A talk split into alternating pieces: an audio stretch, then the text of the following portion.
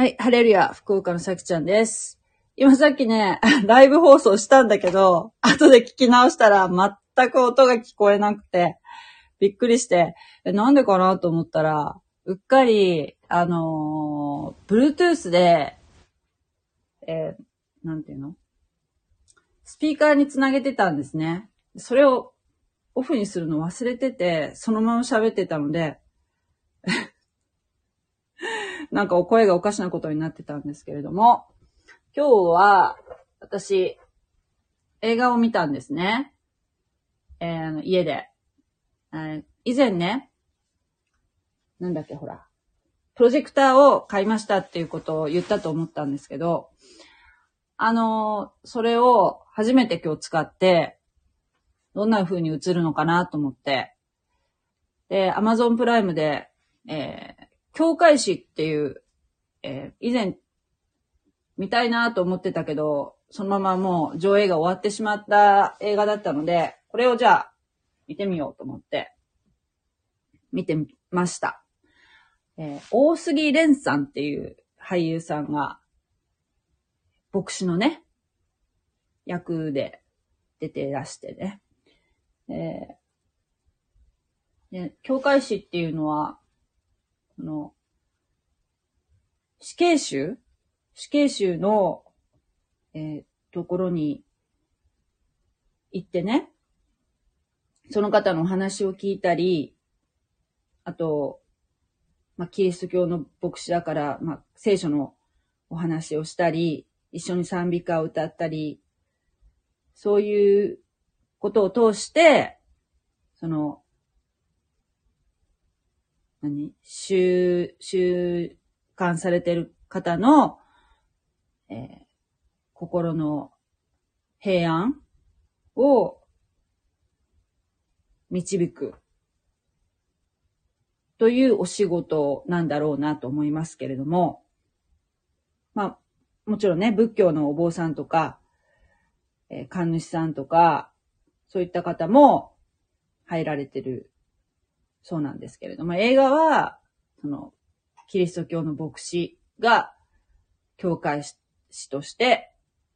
描かれていました。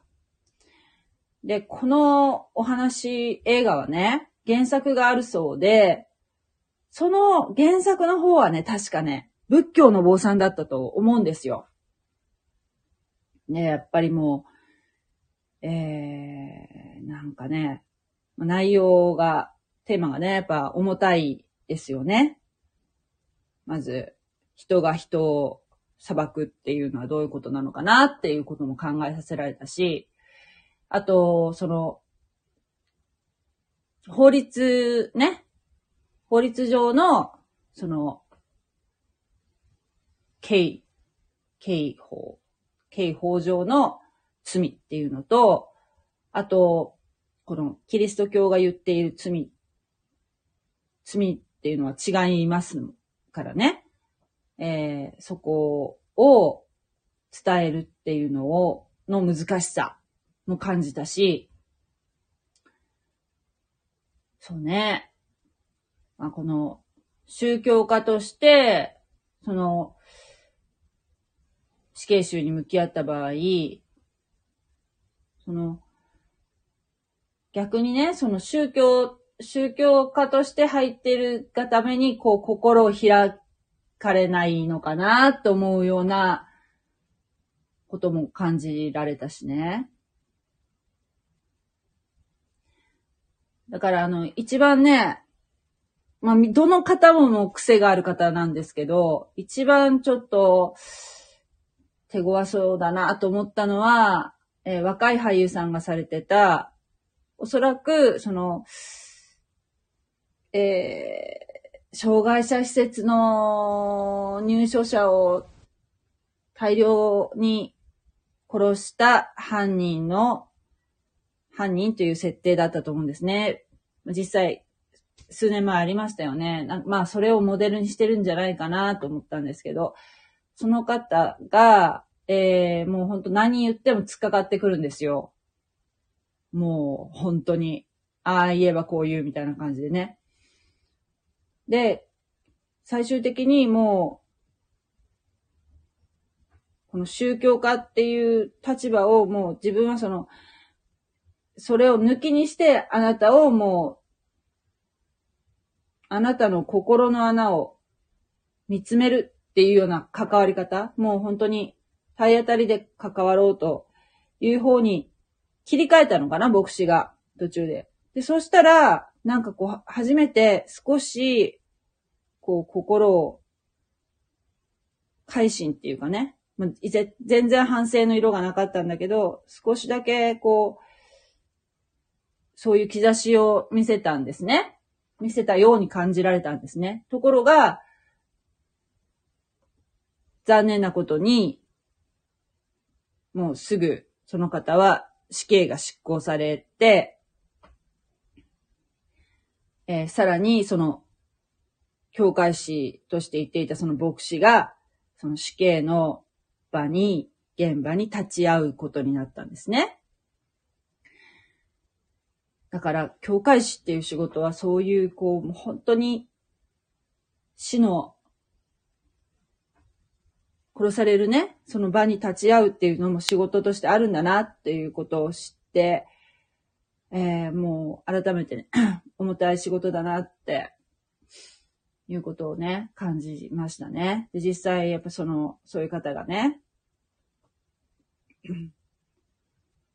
らっしゃるっていうことも分かったからすごく勉強になりましたけども、この映画をね、作られた方がクリスチャンかどうかわかりませんけども、うーん。なんでね、その原作が坊さんなのに、キリスト教にしたのかっていうところはわからない。わからないけど。うん、なんかビジュアル的に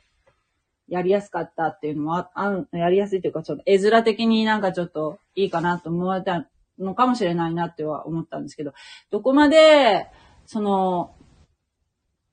理解があって作られたのかなっていうのは一つ思いましたね。そう。で、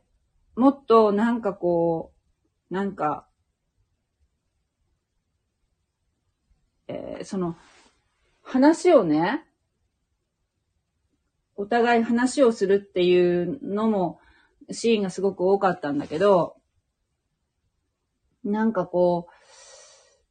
そうね、あと、字が読めないホームレス、元ホームレスのその死刑囚の方が、その、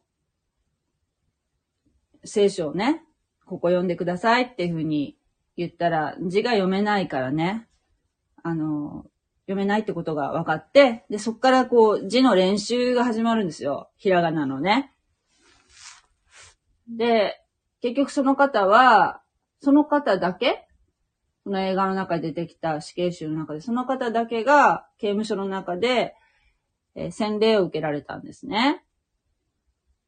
でも、最後に、最後のシーンで、その、えー、その方、その洗礼を受けられた方が、えー、牧師にね、教会士に渡した、その、メモがね、メモ書きに書いてあった、その、聖書の一節が書いてあったんだけど、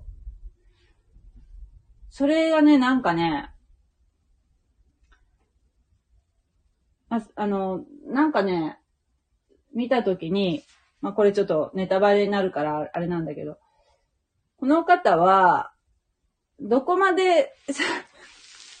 説明を受けてたのかなっていうのは、まあそれは多分映画だからそこははしょってるんだと思うんだけど、なんかこう、福音がちゃんと理解できてるのかなっていうのは感じました。だから別にあの、えっ、ー、と、洗礼を受けたから救われるっていうわけじゃなくて、ちゃんと福音を理解しなきゃいけないんですよね。で、そこはなんか描かれてなかったから、なんか最後のシーンがちょっと、えー、っていう風な感じだったので、うん、どこまで、あの、理解されてるのかなと思ったし、はい。私はなんかもういきなり、いきなりなんかもう福音をお伝えしてもいいんじゃないかなって、そこからなんかスタートするんじゃないかなっていう気もしたんだけど、なんかこう、すごく回りくどいっていうか、まあこういうスタイルなのかな、普通。まあいろいろ取材をされてると思うんですけれども。どうなんですかね教会師っていう仕事ってあんまりこう表に出てこないからよくわからないんですけれども。っていうことも感じましたしね。うーん。やっぱりその、なんていうかな。